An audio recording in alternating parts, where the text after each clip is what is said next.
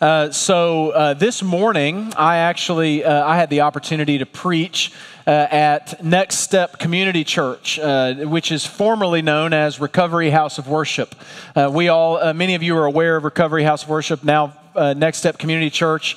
now, a couple. I tell you this for a couple reasons. The first reason is uh, next step skews a little bit more on what we might call the charismatic side, okay? So, what that meant was when I was preaching today, there was a lot of amens, there was a lot of people talking back, there a couple people even started singing while I was, and let me tell you something, they got a really good sermon, okay? They, like the feedback, I, got my energy going, okay? I gave them a good, it was, it was a good sermon. If you want a good sermon today, loosen up, all right? You know? Uh, let me hear it. Talk back to me. I, if, you, if I say something good, you say, Amen, right? You're not going to interrupt me. Um, I, it's it's going to feed me, okay? This is uh, should not merely be a monologue. Let's make it a, a whole thing. Uh, but I tell you that uh, uh, for two reasons. First was that reason. Second reason was I got to spend the morning with Pastor Edwin Cologne. Um, many of you know Pastor Edwin. He's preached at this church many, many times and I had the opportunity to fill in for him today um, and got to spend the morning with him. But if you don't know Pastor Edwin Cologne, uh, he's somewhat of a legend in Brooklyn. Uh, he's pastored for about 30 years in this city. Uh, his church is in downtown Brooklyn. Uh, their church is full of people uh, that might not feel welcome in any other church. Um, he is a pastor who has pastored the marginalized in this city, the houseless, the addicted, um, I mean, they are a church that loves the people that Jesus loves. And uh, Pastor Edwin, because of his ministry, um, he really is kind of uh, an elder statesman in this city uh, among uh, Christian leaders. And so he has mentored me over the last seven years. He's mentored uh, many other pastors over the years. And he's just one of those guys that oozes compassion and wisdom and kindness and encouragement. A couple years ago, for the, the, first time he preached at Crossroads, uh, somebody from our church, not going to name you, uh, but came up to me and said, That was the best sermon I've ever heard preached at Crossroads. And I was like, Okay, I'll take it. Um, but, it, but he's that kind of pastor. Um, but I tell you all that to say that every time Pastor Edwin speaks, whether it is to a group or whether it is in a private conversation with me, I cannot help but lean in. I want to hear everything he says.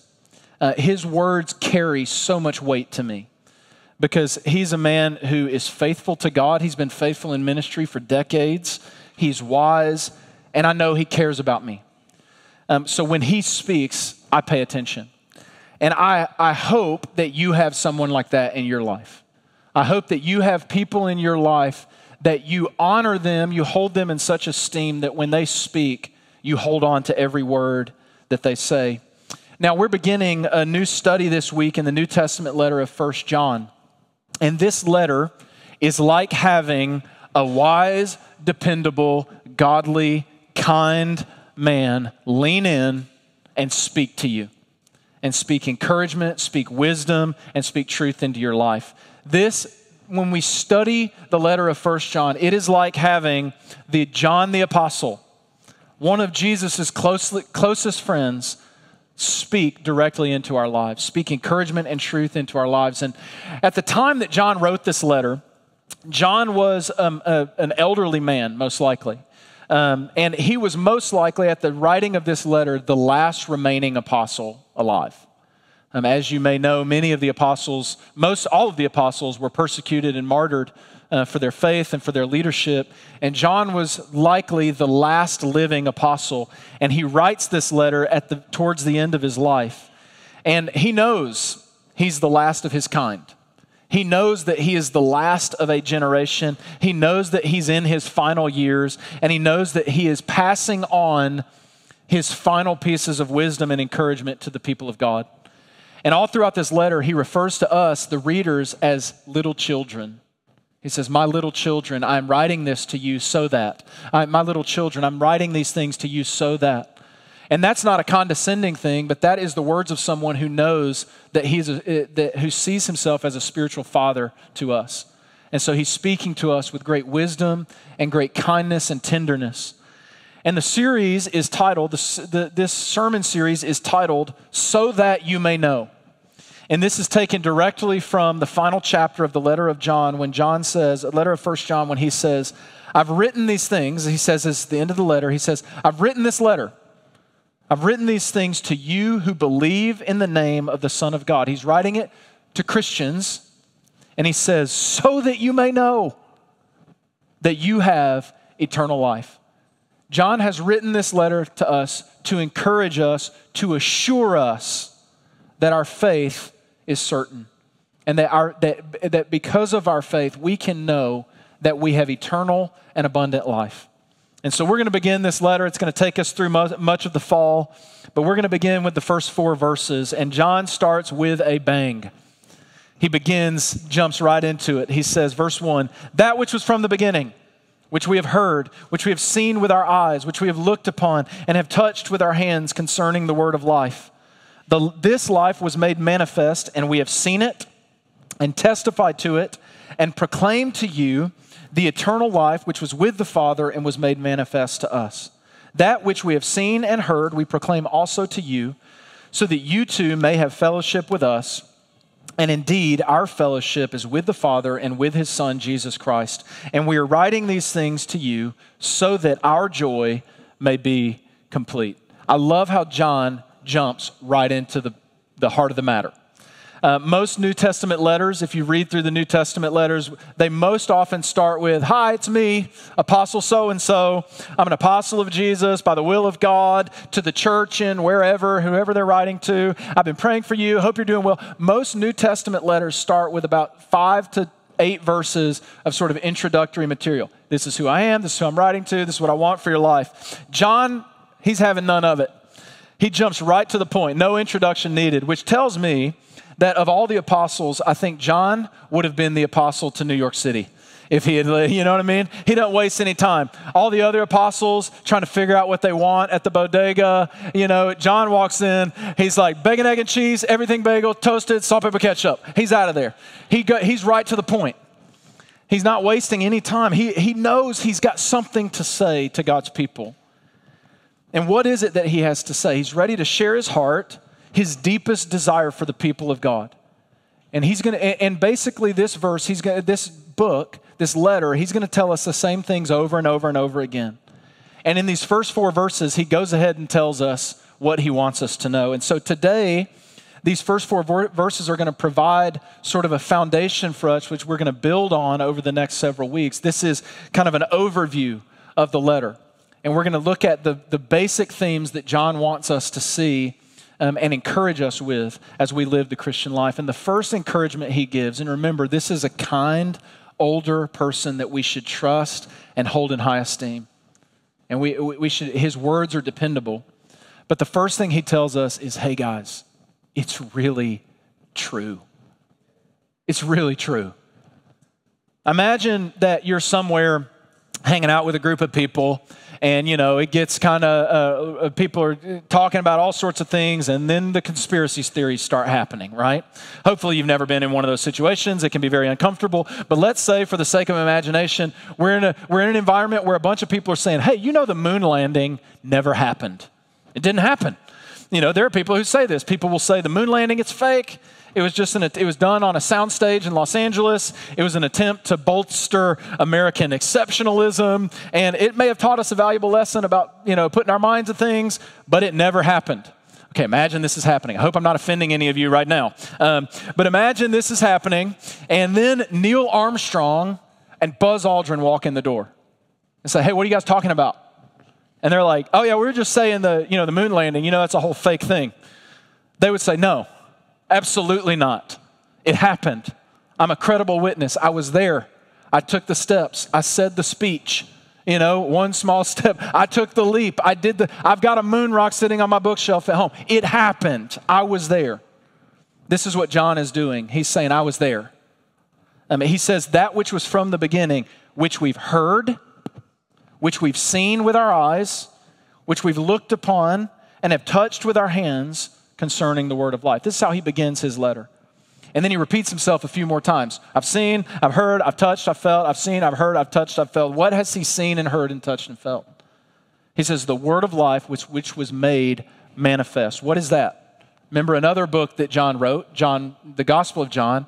In the beginning was the Word, and the Word was with God, and the Word was God. Who is he referring to? What is the Word of life? It's Jesus. And John begins right out the gate. He says, Jesus, I've seen him, I've heard him, I've touched him, I've felt him, I know him. John is saying, I have spent actual time with Jesus. The one who existed from all eternity came to earth and was my friend. I ate with him. I walked with him. I followed him. I touched him. I heard him. I leaned on him. I know his voice. I know his mannerisms. I know his character. I know what jokes he laughs at. I know what things make him weep. I know that he died on a cross. I saw it. I was there. I know he rose from the grave. I, I saw the wounds in his hands. It's all true, John is saying. It really happened. Jesus really did these things, and he really transforms lives. You know, we all have moments, if we're honest, we all have moments of doubt when it comes to our faith.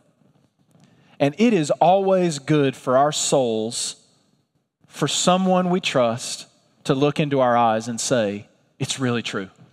You know, the scriptures say we overcome by the words of our testimony. And today at uh, Next Step Community Church, they, one of the parts of their service is someone comes up and gives a testimony of their life. And this woman, Evelyn, came up and she said, Hey, I used to do these things. I thought I would find this there, but I never found it there. And this is all that happened to me. This is what I lost. This is what I gave up because of my, my poor decisions. And here's the, the I thought hope was lost, but Jesus came and here's what he's done He's transformed my life, he's transformed my marriage, he's transformed my children. And isn't it good for the soul to hear a story of someone say, This is what I was, this is what God has done? And you go, Man, on the days where I doubt, man, it's good to hear stories of people who can say, This is true, and this is what happened to me. And this is what John is saying to the people of God. And the reason John says this is because, much like the moon landing conspiracies, um, the people in the Christian community at this time were beginning to have doubts about the basic claims of the Christian faith. People were, um, were, were, were saying all sorts of things that, that they, were, they were saying that this might not be true. So, this letter, the, the, the letter of First John, was written nearly 60 years after Jesus' death and resurrection. Like I said, most of the apostles uh, are dead at this point. New teachers are beginning to come into the church. And these new teachers are starting to flirt with an idea that Jesus wasn't really a man. That he was a spirit, he came as a spirit, kind of looked like a man, maybe an appearance, an apparition, um, but he wasn't really a man who lived and died and did all these things. Um, he was a spirit who came to teach us and be an example for us, but he wasn't really a man.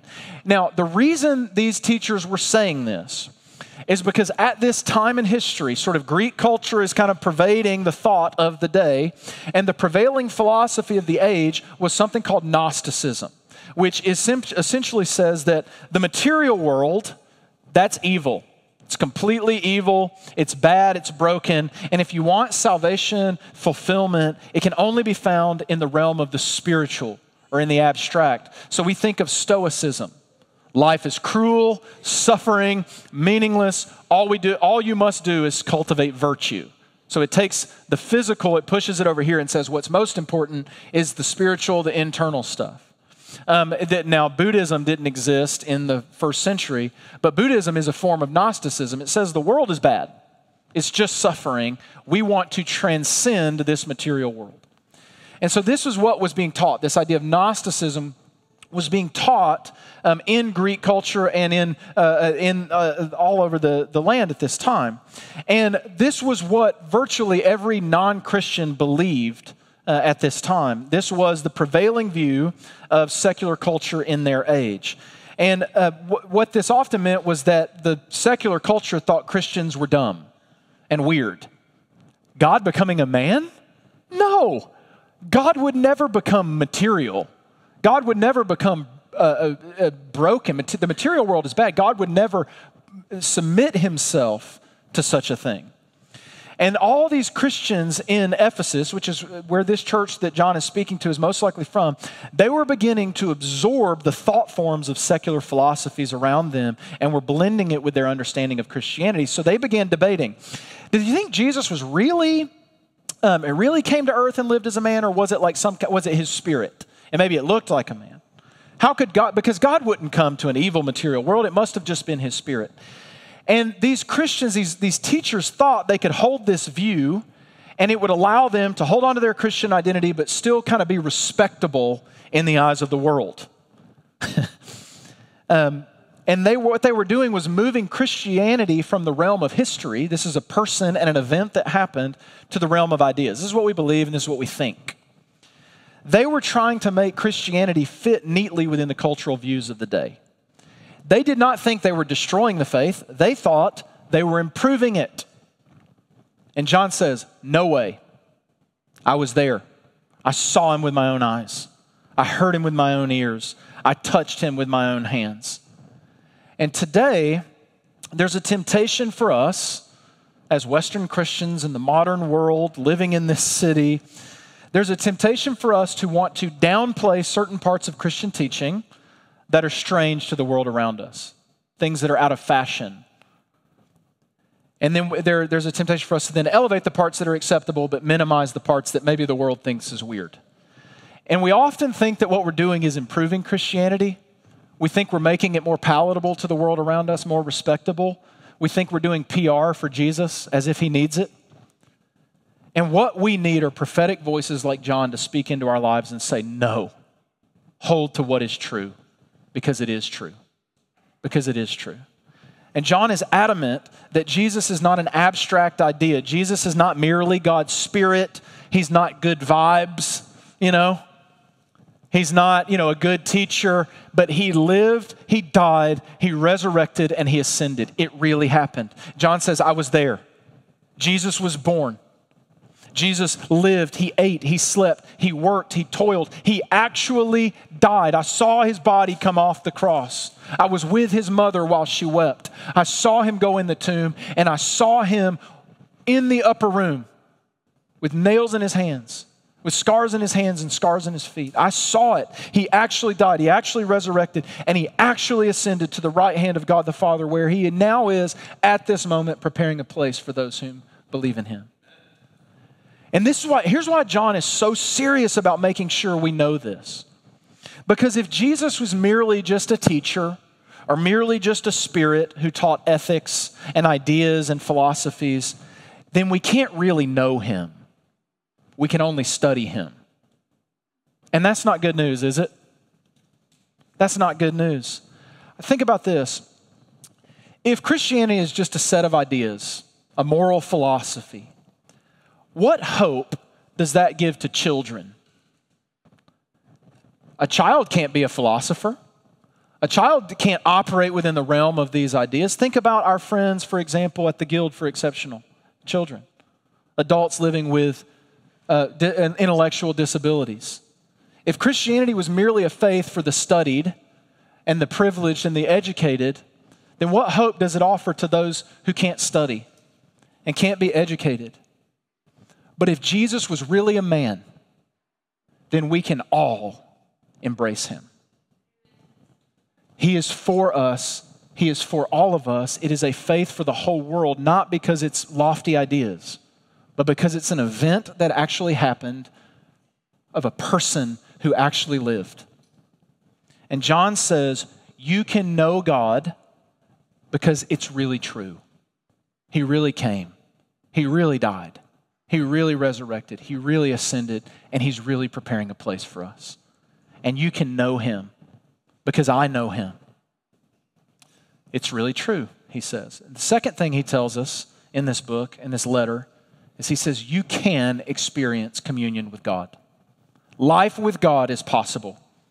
He says, The life was made manifest, and we have seen it, and testified to it, and proclaimed to you the eternal life which was with the Father and was made manifest to us, that which we have seen and heard.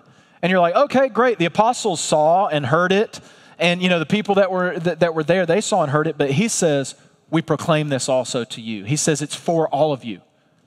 What we experienced, you can experience. John says, I've experienced the friendship and the lordship of Jesus, and now I am proclaiming to you that you can experience this as well. You can know that you have eternal life. That's why I'm writing you this letter. You can know that you can have joy in God. That's why I'm writing you this letter.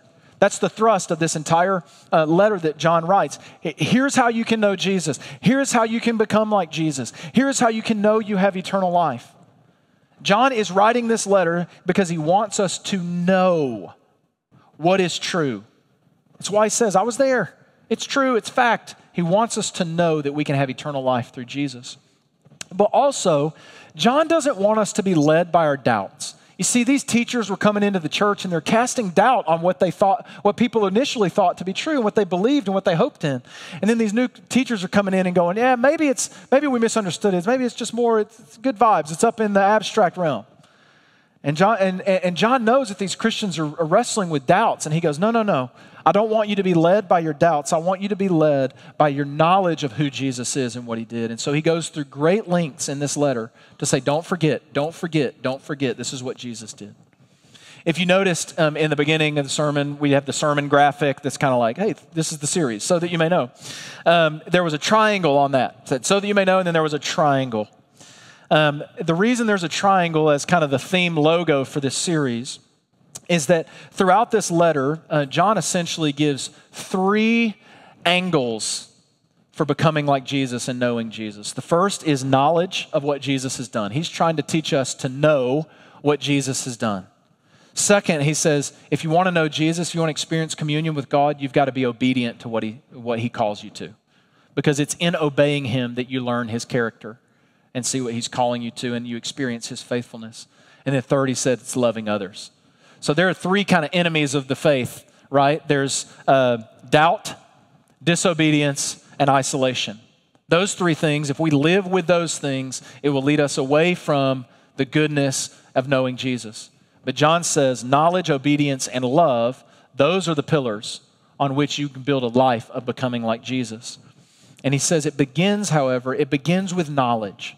If you want to experience communion with God, you've got to know what God is like and what his son Jesus is like and what his son Jesus has done. My friend and former pastor, a guy by the name of J.D. Greear, once told a parable, uh, a word picture that I think his father taught him. And he said, Imagine that there are three men walking together in a line on the top of a narrow city wall. So there's a narrow ledge. Three men are walking in a line together along this narrow wall. He says the first man in the line is named fact, the second is named faith, and the third is named feeling. He says because the wall is narrow, they need to pay careful attention to where they step. But as long as feelings' eyes are on faith and faith's eyes are on fact, they will be fine. He said, but the moment that faith takes its eyes off fact and turns around to check on feeling, both faith and feeling will fall off the wall. You see, our feelings can quickly deceive us. A weakness that our enemy loves to exploit. He loves to approach us in the midst of temptation and doubt or in a time of spiritual defeat or depression and tell us that if we really belong to Jesus, we wouldn't feel this way. And so we begin to have doubts and we begin to take our eyes off of the one in front of us. And the enemy tries to use our feelings to get us to doubt our faith Feelings, however, are the fruit of faith, he says. They should never be its source.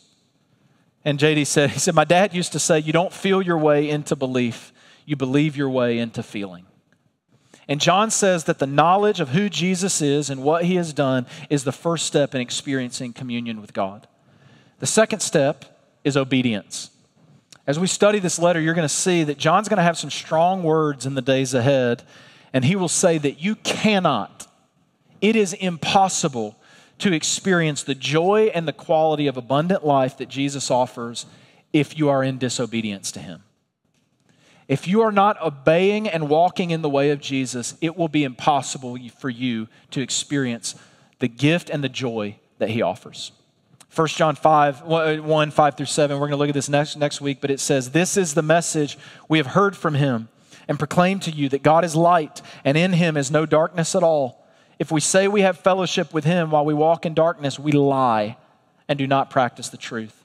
But if we walk in the light, as he is in the light, we have fellowship with one another, and the blood of Jesus, his son, cleanses us from all sin. That's what that big yellow circle is for, too the light. See, there's meaning to this. You thought this was just abstract. But John says if you want to know Jesus, you must step into the light. Jesus does not dwell in darkness, he dwells in light. And so, if you are walking in darkness, the good news is that God's grace is always available to you, and you can step out of darkness and into His marvelous light, and He will welcome you over and over and over again. That is the grace of God. But the truth that John is telling us is that if you're going to remain in darkness, do not expect to experience the joy of Jesus because he dwells in inapproachable light. And if you want to know Jesus, you've got to step into the light where he is. So, communion with God is possible, John says, through knowing Jesus and through obeying Jesus. But he says, finally, he says, if you want to know Jesus and you want to be assured of eternal life, to know that you love God, then you must love others. Love for others is the evidence of your faith, John says. And he says essentially that fellowship is the path to joy. I love this. He says, verse 3 says, That which we have seen and heard, we proclaim also to you. Why? So that you too may have fellowship with us. And indeed, our fellowship is with the Father and then with his Son, Jesus Christ. And he says, We are writing these things so that our, meaning collectively, mine, yours, all of us as the people of God, our joy may be complete. Now, if I said, Who wants partial joy? He's like, No, I don't want that. Who wants complete and total joy? That's what I want. And John says, Complete joy is found in fellowship with God's people. John is writing to a church, most likely in Ephesus, that's going through some serious challenges. There was infighting, there was disunity, there were disagreements about theology. And into all this controversy and division, John speaks in and says, You guys know that because of all your infighting, you are forfeiting the joy of God. You are forfeiting experiencing the joy of God in your life and in this church because you guys are fighting with each other. What a waste, he says. Figure it out. Unify. Share something, a, a, common vision for who, what God is calling you to, and you will experience the joy that God wants for this church. He says, I'm writing this letter so that you will have fellowship and so that our joy will be complete. John says, if you want to experience complete joy, it will never come alone. There is this myth, this lie that goes around these days that says we can have a life with God on our own. God never said that. God, God intends for the people of God to be the blessing in your life that reminds you of His love. That is what the church is. And Jesus never imagined an idea that someone could follow Him without the church. John says if you want to experience complete joy, it will not come with just you and Jesus. It will come through the gift of fellowship with God's people. And J.I. Packer, who's a British theologian, um, he said, What is meant by fellowship in this verse? Does it mean hanging out, gossip, cups of tea? He's British. Um, no. What is being referred to is something of a quite different order and on a quite different level. The Greek word for fellowship comes from a root meaning a root meaning common or shared.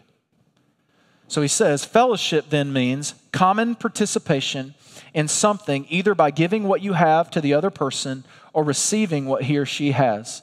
Give and take is the essence of fellowship, and give and take must be the way of fellowship in the common life of the body of Christ. Christian fellowship, J.I. Packer says, is two dimensional. It must be vertical before it can be horizontal.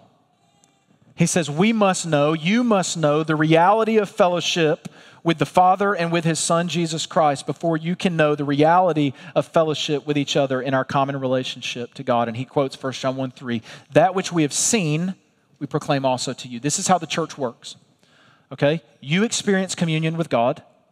that which you have seen and heard and felt and known and experienced, you proclaim to us. That which I have seen and heard and felt and experienced with God, I proclaim to you. That's what Josh and Phoebe and our worship team, what they've experienced with God, they proclaim to us through song. The, the, the mission of the church is this for us to, to gather together, proclaim to one another the goodness of God, scatter into our lives, and throughout the week, we, we, we, we have communion with God, we learn about God, we know God, and then when we come back together in small group or whether it's in church, we then proclaim it back to each other. And think of the gift that you get from this because I look around this room and there's people uh, that you, you have different skin colors than me, you're from different backgrounds than me. There are people in this room with different sized bank accounts, people with different types of apartments, people that live in different neighborhoods, people with different cars, people that with all sorts of different things. There are many of you that speak different languages. There are all, there's so much diversity in this room. And we all experience God. God is the same yesterday, today, and forever, but we all experience God differently. And we proclaim, we gather together and we proclaim Him together to each other. And we're all blessed by that. Man, I don't want a life with God that's just what I experience. Man, I want to know what God's teaching you and what you have to say and what you've experienced. This is the joy of being in the church. And I love this church. This is a healthy church because we do this well. There's no division, there's no infighting in this church. I love that because we have something in common, and that's Jesus. And we share it with one another. I think of, you know, true fellowship True fellowship. Listen, there's a bunch of differences in this room. If I ask everybody who voted red, who voted blue right now, we might have a brawl, right? There's a lot of diversity in here. But here's the beauty of the church true fellowship. There's a lot of Mets fans, Yankees fans, Giants fans, Jets fans. True fellowship, however, is when the one thing you have in common is greater than all the smaller differences that you have. So let's back to the sports metaphor. I think about a team, a sports team. Uh, I took my daughter to a Mets game a couple weeks ago, her first ever Mets game. And uh, just, guys, uh, raise your hand. How many of you have ever hugged a stranger at a sporting event? Oh, I have. Yeah. There is something that happens when you step into an arena, a stadium there's a whole bunch of people from all over the city and from the surrounding areas that have different lives, different jobs, different beliefs, different backgrounds, different political persuasions, all that sort of stuff. But when you come into Citi Field or Yankee Stadium or wherever, Barclay Center, the Madison Square Garden, when you come in to cheer for your team, all those different, none of that matters when you're cheering for your team. And when your team wins the big game, what happens? Everybody gets up and cheers. And you're hugging the stranger next to you. And you're shouting you're screaming. And my daughter loved it. Was we were leaving Citi Field mets beat the dodgers five to one. It was awesome. We're, we're leaving Citi Field. We're walking you know just walking toward the seven train. And everybody as they're walking out of the stadium is just let's go mets. Let's go mets. And you look around and you're like and everybody's saying we won.